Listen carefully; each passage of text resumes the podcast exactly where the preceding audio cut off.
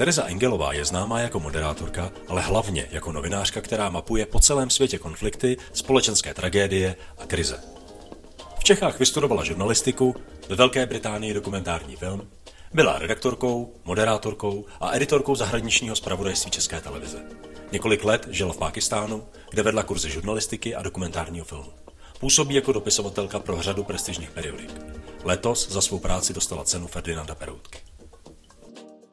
Dobrý den, Terezo. Dobrý den. Jsem moc rád, že jste si udělala čas. A já se pokaždé ptám stejně. Co byste dělala? Čemu byste se věnovala, kdybyste se nevěnovala tomu, čemu se věnujete? No, ježiš, no to asi, asi by záleželo na to, jaký bych žila zemi.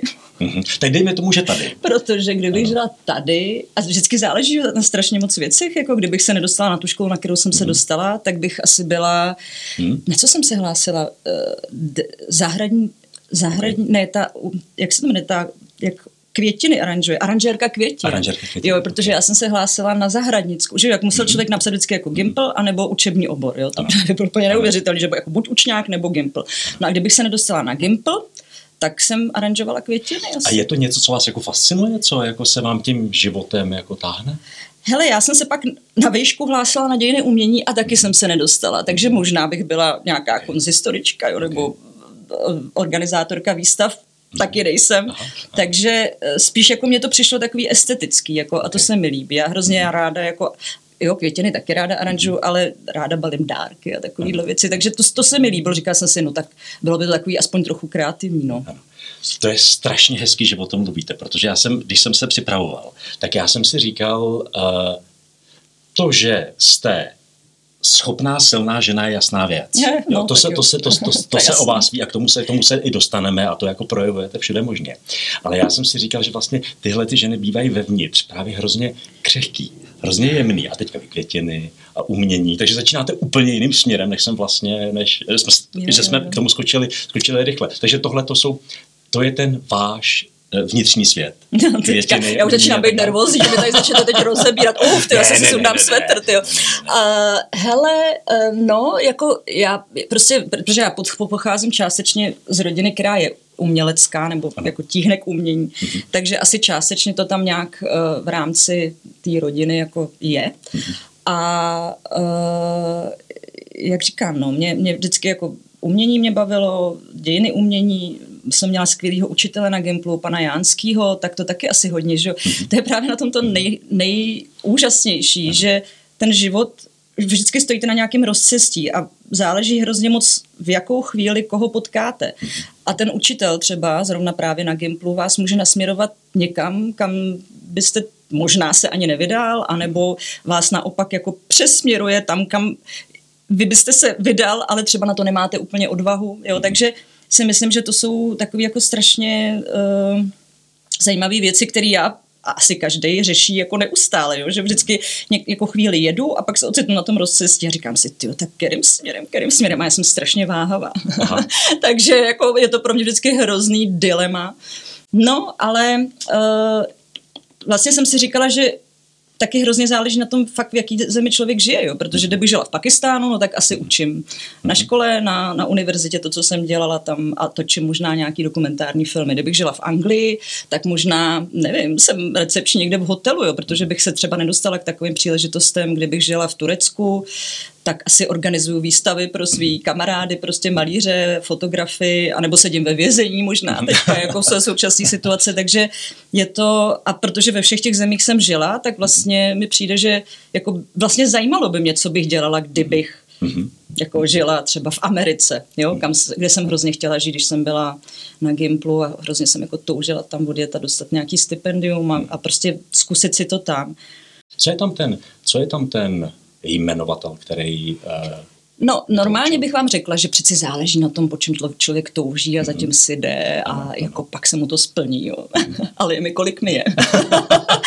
a už vím, že tak úplně to jako není, jo. Že třeba prostě já jsem toužila, nevím, jít na damu nejdřív, jo. No pak jsem si zkusila přijímačky a zjistila jsem, že prostě smeták na holi nebo hadr na holi, nebo co jsem tam měla jako předvést, že asi to nedám, že prostě jako se cítím fakt trapně. A potom jsem chtěla jít na famu strašně, ale zase jsem jako si nevěřila, že bych to zvládla, ty přijímačky, i když kamarádi mě furt přesvědčovali, že jo, ale neudělala jsem to. A kdybych to udělala, tak možná prostě jsem filmová režisérka dneska, jo, což fakt strašně moc jako záleží na tom, s jakými lidmi se člověk potká, v jakou chvíli, uh, určitě na schopnostech, jestli, jestli člověk může ukázat to, co umí, nebo jenom, že zároveň vy získáváte ty schopnosti tím, že to děláte, že jo? Takže vy si můžete krásně myslet, je, že tohle to by bylo skvělé jako natočit třeba tady ten film, nebo nebo jako takhle si zahrát tenis, nebo jenomže dokud to neděláte a fakt nemáte třeba ty možnosti, uh, to prostě nemáte šanci jako zjistit a ani to okolí to o vás nemá šanci zjistit. A myslím si, že taky hrozně záleží na tom, jaký máte jako vzdělání, z jakých sociálních podmínek vycházíte, že je to jako ten mix je hrozně veliký. Samozřejmě, že se může stát, že někdo, kdo je extrémně talentovaný a o, má ohromný tah na branku, protože ten talent jako nestačí, že jo, jenom, tak, eh, že se mu podaří všechny tyhle věci přeskákat, ale myslím si, že to opravdu jsou pak výjimeční jedinci. Já jsem vlastně čekal, co jsem o vás slyšel, co jsem si o vás načetl. Prostě, prostě žena, která uh, žije nějaký život, a najednou zazvoní telefon, ona se sebere a jede prostě někam jako do války. No. A už tenhle ten, tenhle ten rozpor jako je drsný. Takže já jsem si představoval, že sem přijde nějaká generálka, nějaká metrnice a vy teďka říkáte, že ten svět prostě necháváte v principu plynout a s takovou pokorou mluvíte o tom, což je trošku rozpor. Jak se to stane, že vám zazvoní telefon a vy se prostě seberete a jdete do války? Proč? No, mě většinou nezazvoní telefon, já si ty věci musím zařídit sama. okay. Já se jako zvoním sama vnitřně. Ano, ano. A právě, že si zvoním, jako řekla bych asi čím dál tím míň, ale mm. protože, jak říkám, uh, ta, uh, ta touha je hrozně důležitá a to pnutí vnitřní, jako ukázat lidem, že se děje to a to, je uh, strašně důležitý pro tu práci, zrovna mhm. pokud se bavíme o tomhle. Dřív to bylo tak, že samozřejmě, když jsem pracovala jako v instituci, tak mě řekli, jeď tam a tam, nebo ráno, když eh, já jsem třeba viděla, že je zemětřesení v Iránu, dejme tomu, tak jsem si říkala, je, tyjo, tohle by bylo jako hrozně zajímavý a asi důležitý, protože tam bude strašná pohroma, tak třeba by se tam pak mohla jako líp dostat pomoc, kdyby jsme o tom informovali. A, takže to bylo tak, že ráno to vidím ve zprávách, napíšu to a začnu si zařizovat rychle víza, volávat, a tak dál. Když je to ze dne na den, takhle, jo, to potom je jako opravdu uh, mazec. Ale uh, pak jsou cesty, kdy člověk jako si líp připravuje ty věci, dává si to nějak do souvislostí, co by bylo zajímavé. Já mám ráda docela, když se to jako položí do nějakého kontextu, aby to opravdu ukázalo celou šíři uh, toho problému, který v té zemi je. Jo? Takže pak si ty věci připravujete víc dopředu a uh, máte domluvený na místě už rozhovory a to není jako tak, že by mi ráno někdo cinknul a já ne. prostě... Takhle to párkrát určitě bylo, uh, je to tak občas, ano. třeba teď, když začala válka na Ukrajině, tak samozřejmě se zbalíte a jedete. Jo? A já jsem tam teda zrovna nejela, protože tam jel kolega a já už bych to neměla kam prodat, ten materiál, ale to taky je strašně důležitý, jo? Mhm. jako když mhm. jste na volné noze, jestli to máte komu udat a, a kam to prodat. A protože do toho investuju vlastní peníze, jezdím za vlastní peníze a pokud to neprodám, tak potom bych byla jako neustále v mínusu a to sice jako moje touha informovat lidi je veliká, ale ne až zase tak veliká, abych z toho zbankrotovala. A jak to teda na, na té volné noze je to opravdu tak, že uh, když máte solo kapra, tak ho prostě jako někam prodáte. Jak se to prodává? Hmm. No, tak ono to není tak, jako že budete volávat redakce. Já samozřejmě mám už uh, jakoby kontakty, uh, spolupracuju s reportérama České televize, s Markem Volnerem, uh, takže tam, když uh, nějaký téma je zaujme, já ho prostě nabídnu, ono je, když je zaujme, tak jedu a mám jakous takovou jako mírnou jistotu, že uh, potom uh, oni si to ode mě koupí. Nemám ji stoprocentní, ale nějakou mám. Jo, to by mě zajímalo, to máte jako vy Máte nějaký jako rozpočet, do kterého se musíte vejít, anebo prostě potom ne, přijdete a, vy, a dáte účtenky? Ne, ne, ne, to není tak. Ne, ne, ne, tam, eh, tam je to na smlouvu, to znamená, oni si hmm. kupují pak tomu už hotovou reportáž. OK. A když, když, je, ta, když je ta reportáž náročná, hmm. jo, když, tak ji musím prodat na víc míst. Taky? Protože eh, to není tak, jako že eh, jo, jedu jedu, nevím, do Afriky a když ta cesta trvá tři týdny, takže mi za ní někdo dá víc, to tak Jasně. není. Okay. Nebo, nebo mm. víceméně to tak není. To znamená, že potom vy musíte nabízet, já ještě spolupracuji s Českým rozhlasem, s časopisem Reportér, jo, takže to znamená, že já prostě mám vlastně jako to rozjednaný na víc místech a potom musím ty jednotlivé věci, ale musím těch reportáží udělat víc, abych, že jo, nemůžu nabízet pořád stejnou všem těm médiím, takže eh, se to musí tak jako rozvrhnout, aby uh, se člověk jako vešel na nulu, anebo prostě, aby na tom i něco vydělal, mm. ale uh, upřímně z tohohle já nežiju. Jo? Mm. Já mám prostě jako nějaký poměr uh, ne zaměstnanecký, jsem taky na volné noze, ale stálý příjem uh, z mojí domovské redakce, což je hlídací pes mm. a pro ně normálně jako pracuju každý týden odevzdávám uh, články a tohle, ty cesty jsou spíš takový bonus. A já to pořád beru jako vlastně strašný privilegium, že se mi povedlo si to takhle nastavit, protože pořád to vnímám, že to vlastně není, že to je poměrně výjimečný a jsem za to vděčná, jo? že můžu dělat vlastně práci, která mě baví, která mě pořád k něčemu inspiruje, i když, jak říkám, vyjet někam není zas tak jednoduchý, přesně jako když jste v redakci, řeknete, ty, abych teď jel tam, protože je tam zemětřesení a oni vám to celý zaplatí. Tak takhle já to nemám. Ano, jasně. Za čím tam jdete? Máte nějaký hypotézy? Máte nějaký jako nebo hledáte, nebo to necháte, jaký ten příběh se vám tam objeví, nebo jak to děláte, když tam prostě jako, když se takhle někam jako vydáváte? No, tam záleží hrozně moc na té přípravě, jo, mm. a záleží na té situaci, pokud člověk vyjede fakt ze dne na den, mm když jsem nastínila ten Irán, tak už se ho budu držet, tak jsem měla 20 minut na to, abych si dojela jako domů, zbalila se v těch 20 minutách a odjela na místo, kde jsem věděla, že nebude ani voda, ani jídlo, nic. Tam prostě opravdu byla jako, tam nebyla cihla na cihle, to bylo srovnaný se zemí, půlka města. A to znamená, že víte, že si musíte vzít vodu, jídlo, eh, oblečení, tak abyste tam kulturně nikoho neuráželi. To znamená, v mém případě jsem si tam vzala fakt jako hadry, který jsem doma našla největší, protože dlouhý rukávy, že jo, šátek. A uh, my jsme měli to štěstí, že jsme letěli s kameramanem uh, s hasičema, že se nám podařilo dostat do speciálu, protože Češi tam byli jako vlastně první úplně, kdo tam přiletěl pomoct. Uh, bylo to hned druhý den po té katastrofě, to znamená, nebo po tom neštěstí. Takže my jsme tam opravdu byli ještě v době, kdy se dali zachránit lidi. Takže jsme uh, točili uh, Čechy, jak se snaží jako vykopat někoho. No a tam došlo ke strašné věci, protože jsme točili, točili dvě, tři hodiny a teď jako nikdo, čo, to je strašně náročná a zdlouhavá práce, tak já říkám, hele, víš co, půjdeme do města se podívat, ty si tady někoho seženeme, starostu. Vždycky je potřeba mít nějakého oficiál, oficiál z toho města, pokud se ženete lidi, to jsou lidský příběhy, že takže pokud někdo přišel o rodinu nebo o o dům nad hlavou, tak uh, jsou to tyhle typy příběhů. No a Češi mezi tím vykopali paní a my jsme to prošvihli, takže jsme to neměli natočený. Jo. Takže já jsem říkala, bože můj, jo. Tak uh, to byla na mé straně jako chybička, netrpělivost, ale jinak uh, je to tak, že uh, já se vždycky snažím jako se hledat ne úplně takový ty mainstreamový témata, mm. ale spíš jako uvažuji, co to s lidma dělá potom, jo? nebo co, co, jak to ovlivňuje jejich život z jiných stránek. To znamená, když třeba jsem byla na Ukrajině točit válku, tak mě uh, vždycky válka je, to, to se točí jako strašně, když to řeknu hnusně, jednoduše. Jo? Ty hmm. příběhy jsou Jasně. tam sami od sebe, ale je to jako z novinářského hlediska, je to vlastně... Schematicky. Je to strašně jednoduchý, takže já se přiznám, že mě už jako války to je, to, to, to je hrozně, to bude znít strašně, že mě nebaví, jo. Ano, uh, nebo já vím, že to zní hrozně jako hnusně, ale, uh, ale asi kolegové moji některý by mě pochopili. Uh, a mě zajímalo třeba, co to s lidma dělá potom, když se na ně jako zapomene už, jo. Protože Ukrajina, že jo, to byl zamrzlý konflikt, teď je to žhavý konflikt, ale v určitou dobu to byl zamrzlý konflikt a uh, ty média vždycky se nahrnou tam, kde se něco děje v tu chvíli, to je tam plno, je to pořád někde, jenomže pak ty lidi začnou být už tím přesycený, unavený.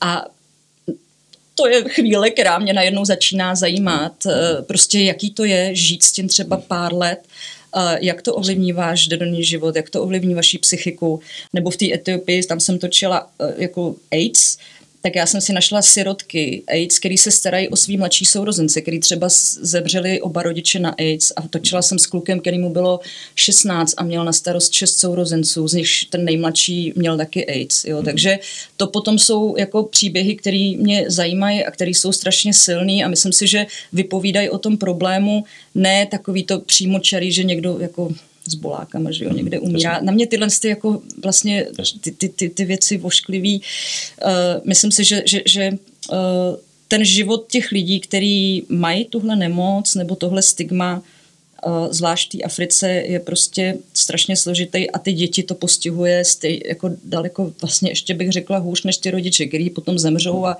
ty děti jako po nich zůstanou a musí se nějak starat. Že? Takže on chodil do školy, pak po škole šel čistit boty, scháněl jídlo pro sourozence. To je pak život.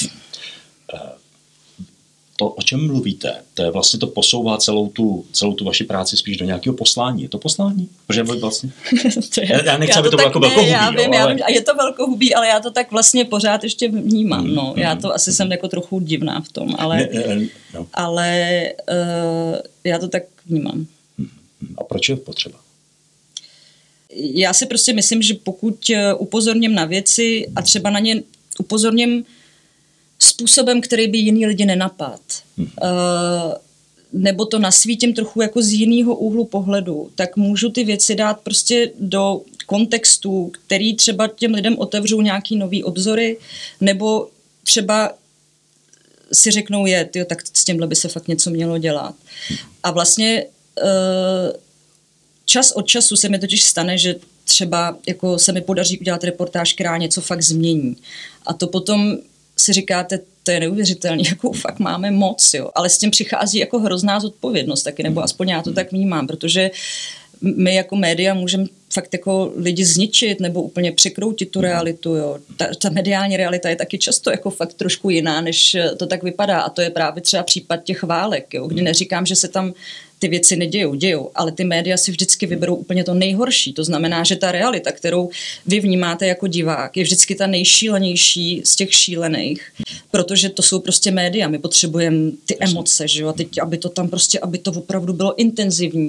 A mě právě tohle někdy uh, jako vlastně až štve, že si říkám, ty no, my sice jako děláme to strašně intenzivně, ano, zapůsobíme na ty emoce, ano, díky tomu třeba teď na Ukrajinu lidi posílají zbraně, to je všechno jako v pořádku. Já to samozřejmě nevnímám vnímám nějak jako v tom kriticky. A, ale zároveň uh, vím, že uh, často ta realita je jako mnohem šedivější, jo? Že, že vedle toho, kdy tady třeba v Avdijevce na Ukrajině, když právě to byl třeba rok 2017, když jsem tam byla uh, točit na obou stranách toho konfliktu, tak tam byl jeden panelák, který měl v sobě díru, byla tam taková jako babička nakreslená na něm, uh, takový grafity a všichni novináři, kteří tam přijeli, jeli k tomuhle domu, protože to byl jako jeden z domů, kde opravdu byly ty díry a oni jasně, to potřebovali jasně. natočit. Ale pak tam bylo x domů, kde ty díry nebyly a kde lidi normálně žili a prostě museli jít na nákup odpoledne a takhle, protože i ve válce se musí mhm, žít, ten mhm. život se prostě nezastaví. Jo. I, i tam a tohle to jsou třeba právě momenty, které mě zajímají, protože ano, ano. si myslím, že se má ukazovat to, jak je to co nejblíž pravdě a někdy mám pocit, že nám to jako trochu ujíždí tohle, no, jako médiím. Z vašeho pohledu, kde je dobrý válečný zpravodaj? Je to někdo, kdo cítí tady ty lidi, tady, tady po těch věcech, anebo jako je to někdo, kdo se jako nebojí tam, kde se střílí? Jak vy to vidíte? Já za prvý nemám ráda ten pojem válečný zpravodaj. Já, já sama vlastně ani bych se takhle já neoznačila, ale mhm. já, já tomu říkám prostě spíš jako konfliktní okay. uh, nebo krizový jako oblasti. Okay. Protože já mám pocit, že když říkáte válečný zpravodaj a teď plno novinářů a hlavně i lidí si tu válku spojuje s tím, že to je fakt ta novinařina. Jo? Je mhm. řada novinářů, kteří prostě mají pocit, že dokud nebyli ve válce, tak nejsou novináři. Oh. Jo, mě to jako já, to, já to trošku schazuju, ale mhm. možná je to i tím, že jsem prostě ženská a ty chlapy mají rádi ty zbraně a ten adrenalin a teď jako, jo, takže válečný zpravodaj a teď tu vestu a ten blembák a teď jako foselfíčko a je plno válečných zpravodajů, kteří to takhle mají. Jo, oni jsou sice stateční, jdou do těch těch, ale zároveň to to berou jako výtah nahoru ke slávě, jako něco, co prostě lidi zajímá, takže uh, svým způsobem jsou to celebrity a znám, znám kolegy, který jsou tenhle typ novinářů, řekla bych. A potom jsou lidi, kteří uh, který to víc právě vnímají jako poslání a to, že neříkám tím, že ta první kategorie nechce informovat, ona taky informuje, jo, to, ne to, ale spíš jde potom o ty osobní motivace. A když vemu ty osobní motivace, tak eh, já nevím, asi nejvíc bych řekla, že si vážím Stanislava Krupaře, fotograf válečný, který jako jezdí do těch konfliktů, ale zas až tak moc to neprezentuje nikde, spíš nechává za sebe mluvit tu práci. Akorát eh, že prostě v dnešní době je čím dál tím těžší vlastně dělat jenom tu práci a neprezentovat se. Jo. To je něco, co já vlastně dlouhodobě řeším taky, protože mě to jako přijde trapný dávat něco na Facebook, mm-hmm. nebo jo, ne, nemám to ráda. Ale zároveň vím, že prostě to vlastně nejde už dneska bez toho, jo. A je to takovej, jako cítím ten pres, kdy člověk to musí nějakým způsobem jako balancovat a myslím si, že vlastně všichni kolegové to tak nějak jako uh, balancují. Někomu to dělá vyloženě dobře, umí s tím pracovat a jede vyloženě si jako dělá značku. Já to mám trochu jinak. Eh, tak eh, evidentně, ještě když mluvíte o tom, že prostě chcete vědět, co potom, tak to vlastně jako v principu není o tom, že chcete vidět, kde se, kde se teďka, teďka střílí. A mě nedávno napadlo, jak jsou ty uh, akční filmy, jo? jak se furt střílí jak tam je furt někdo mrtvý v těch akčních filmech. A já jsem sám přemýšlel, já jsem teda jako uh, velitel družstva překladatelů, jo, já jsem byl na vojně. A takže jsem střílel jako jeden z mála jako v mém okolí. Ale jinak vlastně neznám moc lidí, kteří v principu jako drželi jako zbraň v ruce, nebo slyšeli vůbec tu zbraň vystřelit. Jo. Hmm. Na to, aby někde viděli někoho zastřeleného. Ale prostě jako ty akční filmy jsou toho plný. Jo, že mi to vlastně... No, je, ale že ta skutečnost je strašná. To je úplně jiný svět. Ten svět je natolik odlišný. Vy sama řeknete, že, ten, že tady v těch místech, krizových oblastech, jsou obyčejní lidi, kterým dojde mlíko, který potřebují jako hmm. nějakým způsobem žít, ale o těch se, o těch se nedá, protože se všichni vyfotit nebo natočit díru v domě. No je to tak, no, protože protože tu veřejnost to asi zajímá, nebo ty média mají pocit, že jí to zajímá, jo? A ono jí to zajímá samozřejmě, že ta realita je, vy potřebujete natočit tu díru v domě, abyste získal tu emoci, kterou máte mít, protože, nebo kterou asi si divák nebo čtenář žádá, jo? protože vždycky táhnou tyhle silné příběhy. Ty emoce tam prostě musí být, protože jsou součástí toho mediálního světa. Jo? Ale uh, jasně, že to, že jako někdo, někomu chybí to mlíko, ale myslím si, že i to jsou právě jako hrozně důležité věci, uh, jo, děti do školy, jak prostě to potom jako dělají, když mají třeba rok pauzu, jo? jak se to podepíše na celém jejich životě dalším. Uh, to jsou všechno věci, které vlastně k té válce patří nebo k těm konfliktům. A já se přiznám, proto já už vlastně od toho tak jako mírně bych řekla odplouvám, jo, protože, protože ta válka je prostě strašná. Takhle to zní jako kliše, protože ano, všichni i v učebnicích se učíme, že válka je strašná, ale když to vidíte a ty příběhy slyšíte a oni totiž se pak jako opakují, to je na tom to mhm. nejšilnější, že ono je vlastně jedno, jestli to je válka v Sýrii, nebo jestli mluvíte s uprchlíkama v Turecku, nebo jestli jste na Ukrajině a, a, a vlastně i je jedno, jestli jste jako na té ukrajinské části, nebo když jsem byla na Donbase, protože, nebo v Doněcku, tak tam, tam taky jako byly strašní příběhy těch lidí lidí, jo, babičky v krytu z 80 letý, 90 letý, 4 roky neměli pomalu jídlo pořádně, jo, takže je to, je to hrozný hnus a vás to pak zanáší. Vy se s tím taky jako nějakým způsobem musíte uh, vnitřně vyrovnávat. Pokud nejste úplný cynik. A právě bohužel si myslím, že řadě válečných nebo těch krizových novinářů se stane, že uh, buď uh, prostě se cynikama stanou, mhm. A nebo už jim nepřijde, pak už musí jezdit jako z jednoho konfliktu do druhého, protože nic jim nepřijde dostatečně jako ten život, protože ve válce nebo v tom konfliktu jdete na dřeň. Jo? To je stejný, jako když podle mě dneska že jo, chlapi jezdí na nějaký kurzy přežití nebo se vyspíte někde pod čirákem dva dny v přírodě, tak taky jako máte pocit, že najednou je ten život takový syrovější. To potom je vlastně strašně jako smutný a těžký život, protože když přijedete domů, tak sice se těšíte domů z, z té války nebo, nebo prostě z těch... Jenomže pak tady máte pocit, že vlastně všechno je strašně banální. Mm-hmm. Že to, co lidi dělají, tak vlastně jako to jsou starosti teda a vlastně všechny problémy, které vám i kamarádi nebo rodina říkají, tak vám přijdou jako o ničem. Protože oni jsou o ničem ve srovnání s tím, když žijete někde, kde vám jde o život. Jenomže tohle to jako dlouhodobě není únosný. Že jo? A m- mám pár známých, taky se to stává humanitárním pracovníkům mhm. občas, mhm. jo, že potom jsou z nich vlastně celoživotní cestovatelé utrpením. A tohle je třeba něco, co já bych jako opravdu nechtěla. Takhle se nedá dlouhodobě žít, nebo některý lidi to dokážou, ale já takhle, takovýhle život bych pro sebe nechtěla. Mm-hmm. A navíc eh, potom, když přijedete domů, tak fakt si musíte jako nějakým způsobem to v sobě čistit. Jo? Ty, ty příběhy s váma zůstávají a je to jako složitý. No, no jako, no. Je, my tady k tomu krásně, jako krásně jsme k tomu přešli. Co teda děláte? Co teda děláte, aby se to, aby to vyvanulo? Uh, no, já už míň a míň jezdím.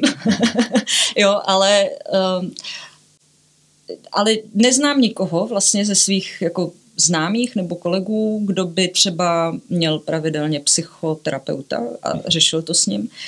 Protože za prvé je to drahý, jo. Myslím si, že ani média, jako ty větší média, které by ty peníze měly, jako neplatí e, nějakou psychohygienu svým zaměstnancům, což si myslím, že by měli já třeba to vnímám tak, že když mám kamarády, který se od někud vrátí, tak se snažím s nima mluvit, protože vy to pak od toho člověka, který ví, o čem mluví, a který jako něco podobného zažil, vnímáte líp než od nějakého psychoterapeuta. To je totiž ještě další Jasně. věc. Že když nemáte so, sobě ten prožitek, tak vy tam sice můžete jako vykládat, jak to bylo hrozný. A ten druhý člověk říká, no to muselo být hrozný. Ale on to ne, neprožil. On jako ani neví, co tam vlastně všechno hmm. zažíváte. A jsou to celý spektra pocitů. Uh, jo, jako mám známý, který prostě nemůžou spát, který, uh, no prostě to jako opravdu, neříkám, že se to děje všem, protože někdo to v sobě umí odblokovat, ale potom, když eh, jste třeba někde dlouho, anebo máte prostě citlivější třeba období nebo citlivější duši, tak eh, to pak je složitější. Jo. To, to pro vás musí být těžký. Myslím nějaký... si, že záleží na věku a taky, jestli no. máte děti. Jasně, to okay. taky hodně změní. Aha. Jo, jako já dřív jsem to tak neměla. Postupně jsem zjistila, že se stávám čím dál tím větším cynikem a uvědomila jsem si to vědomně a řekla jsem si, že tohle prostě ne. A jsem na čas třeba z novinařiny úplně jako vy, vy, vyklouzla. Úplně jsem ukončila tu svoji novinářskou kariéru na, na nějaké období, právě protože jsem si přišla, že už vlastně mě ty příběhy nedojímají, protože oni jsou podobní, to utrpení opravdu jako má sice uh, řadu podob, ale uh, podstatě. V podstatě už je to jenom potom o tom, jestli vám zabijou dvě děti, tři děti nebo, nebo celou rodinu. Jo? Jako, podle mě má člověk nějaký limit a přesto už pak dál jako nemůže jít. No. Vy jste někde v nějakém rozhovoru i zmínila, že jste se naučila i poslouchat třeba svoje tělo. Je to něco, co tady s tím jako souvisí, že se prostě člověk sám sebe jako musí zvědomit, aby se z toho jako nezbláznil a začít jako poslouchat, co mu to tělo dělá, protože jako mi přijde, že to musí být jako No tak já určitě, stres. určitě uh, psychosomatika já věřím na, na psychosomatiku, jo, právě z vlastní zkušenosti, ale řekla bych, že eh, to je třeba něco, co nemám v souvislosti s prací. Uh, vím o uh, kolezích, kteří třeba právě nemůžou spát jo, a takovýhle věci. To samozřejmě je spojený s psychikou a pak jsou ty projevy takovýhle, ale to má asi řada lidí, když mají stres z práce, tak že jo, nemůžou spát například. A já bych neřekla, že se to u mě projevovalo nějak tělesně, to, by, to jsem měla dřív jako jiný problémy, protože jsem měla unavový syndrom, který byl spojený určitě jako s psychikou, ale to bylo spíš proto, že jsem dělala něco, co jsem nechtěla dělat dlouhodobě a to tělo potom mi dalo stopku. Jo? Takže to tělo bych řekla, že je vlastně tak strašně chytrý, nebo v mém případě, že bylo mnohem chytřejší než ta hlava, protože ta hlava pořád by bývala jela, tohle se musí dělat. Já jsem vlastně odešla v páťáku ze školy před diplomkou těsně. No. A uh, tak si říkáte, sakra, co se to děje, proč rovna já mám takovou smůlu. No a potom postupně jako přemýšlíte, jestli to vlastně nej, není proto, že mm-hmm jste tady v tomhle už nešťastný, nebo tohle nechcete dělat, jo, a to tělo vás vlastně zastavilo a uh, já jsem, protože jsem potřebovala dodělat školu, tím, že jsem odešla v páťáku, tak jsem potřebovala dodělat si nějakou vysokou školu, abych nemusela znova studovat ty čtyři nebo pět mm-hmm. let. No a žurnalistika byla vlastně jako jediný obor, kam se dali udělat přijímačky rovnou na magisterský jasně. studium, takže mm-hmm. takhle já jsem jasně. se stala novinářkou, Aha, jo, protože jasně. vlastně jako uh, byli vstřícní vůči zoufalcům jako a, já.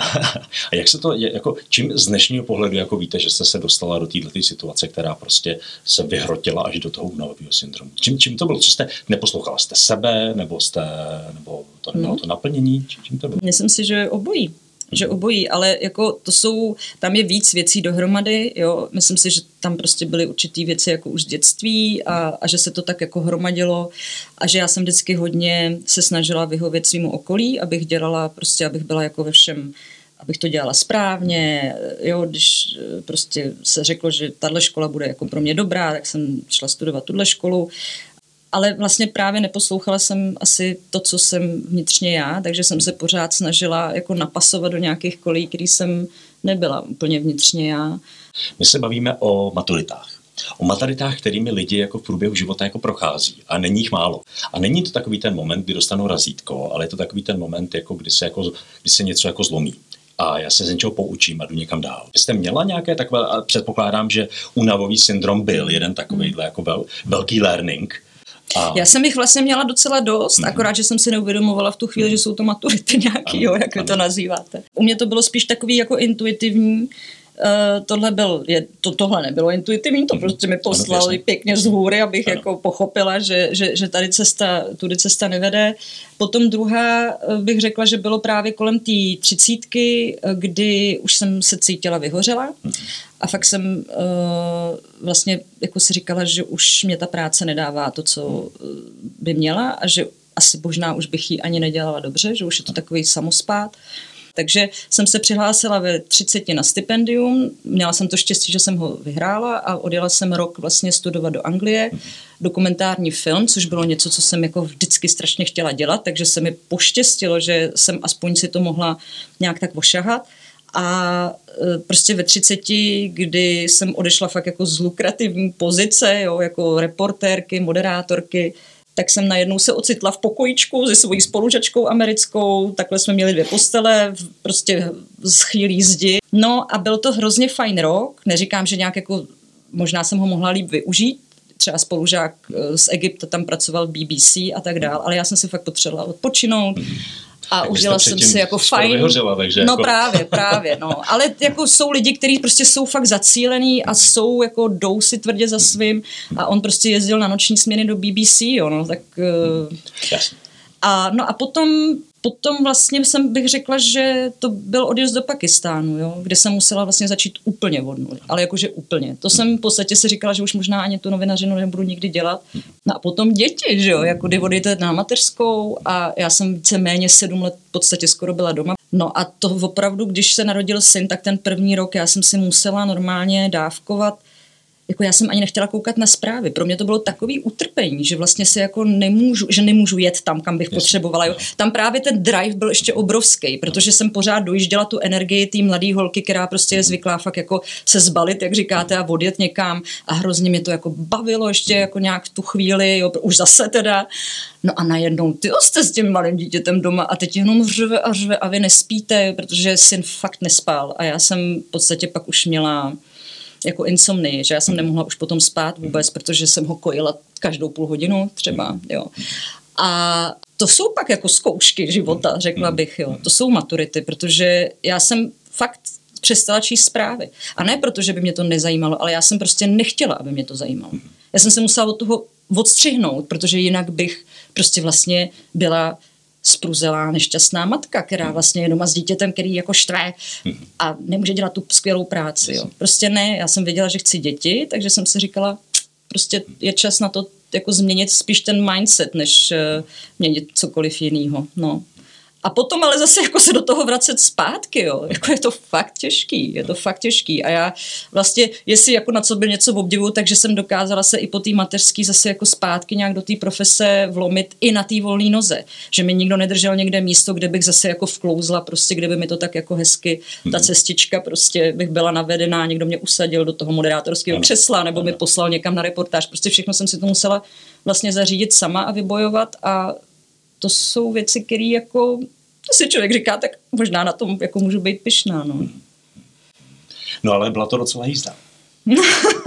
tak je, že jo, ještě pořád. A ještě já jako, pořád můj život snad ještě nekončí, ne, ne, jo, tak, ale, tak jsem to ale, uh, ale jako teďka zase třeba bych řekla, že řeším právě naopak možná, uh, kdy člověk jako si říká, no jo, ale do 70, třeba moje kamarádka Pavla Džezajrová píše knížky a jezdí pořád, jo, i v tomhle tom věku, hmm. což já obdivuju, ale neřekla bych asi, že to bude úplně jako cesta, kterou já bych chtěla jít. Myslím si, že už, uh, už teď, když jsem byla uh, v únoru v Estonsku točit eh, právě potenciální vpád Rusů do Estonska, tak jsem jela vlastně na rusko-estonskou hranici, takový pohraniční město tam je.